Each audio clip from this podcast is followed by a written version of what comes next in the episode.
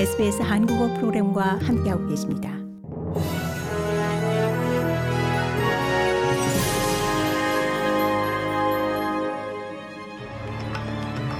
(2023년 2월 18일) 토요일 SBS 뉴스 헤드라인입니다. 뉴질랜드 사이클론 가브리엘로 인한 피해가 계속되면서 최소 9명이 사망한 것으로 집계된 가운데 사망자는 더 늘어날 것으로 보입니다. 금세기 최악의 사이클론 피해를 돕기 위해 호주 국방군 인력과 자원을 비롯해 재난 전문가들이 뉴질랜드 지원에 투입될 예정입니다.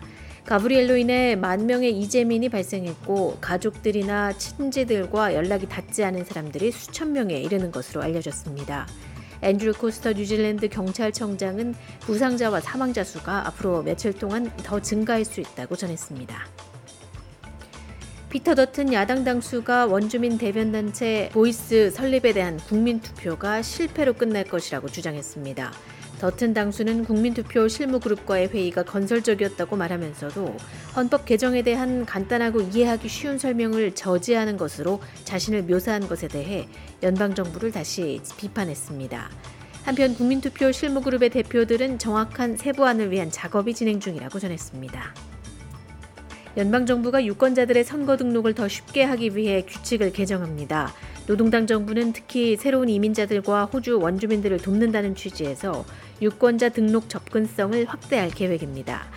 호주에서 투표할 자격이 있는 50만 명 이상의 사람들이 현재 선거인 명부에 등록되지 않은 상태인데 이는 선거 등록을 위해서는 운전면허증이나 여권이 필요했기 때문입니다. 오늘부터는 메디케어 카드나 시민권 증서를 사용해 유권자 세부 정보를 등록하거나 업데이트할 수 있습니다. 돈파를 국무부 특별장관은 이번 조치가 선거 공약을 이행하는 것이며 모든 호주인들이 민주주의 발언권을 갖도록 하기 위한 노동당 정부의 노력이라고 설명했습니다. 퀸슬랜드주 북서부 외곽에서 10대 운전자가 운전 조작 미숙으로 사망하는 사고가 발생했습니다. 17세 운전자가 금요일 자정 직전에 4명의 일행을 태우고 바클리 고속도로를 은행 중이었으며 사고 당시 운전 통제력을 잃으며 도로를 벗어난 것으로 알려졌습니다. 이 사고로 운전자는 현장에서 사망하고 또 다른 17세 여학생이 중태에 빠졌으며 나머지 두 명도 부상을 입었으나 생명에는 지장이 없는 것으로 알려졌습니다. 고국에서는 대장동 위례 신도시 개발 비리와 성남FC 뇌물 혐의 등으로 구속영장이 청구된 이재명 더불어민주당 대표에 대해 국회 체포 동의를 얻기 위한 절차가 시작됐습니다. 검찰이 현직 제1야당 대표에 대해 구속영장을 청구한 건 헌정사상 최초의 일입니다. 법무부는 조만간 대통령 재가를 받아 국회에 이 대표의 체포 동의안을 제출하면 이후 본회의에 보고된 뒤 24시간 이후 72시간 이내 표결에 붙여지게 됩니다.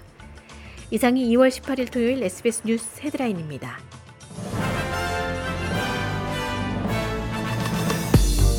이제 SBS 한국어 프로그램을 SBS 라디오 앱을 통해 만나보세요. SBS 라디오 앱은 호주 생활을 위한 여러분의 소중한 친구입니다. 여러분의 부모님께는 호주 생활의 필수적인 길잡이입니다. 아이폰을 사용하신다면 앱스토어를, 안드로이드 폰을 사용하신다면 구글 플레이를 통해 앱을 다운로드 받으실 수 있습니다.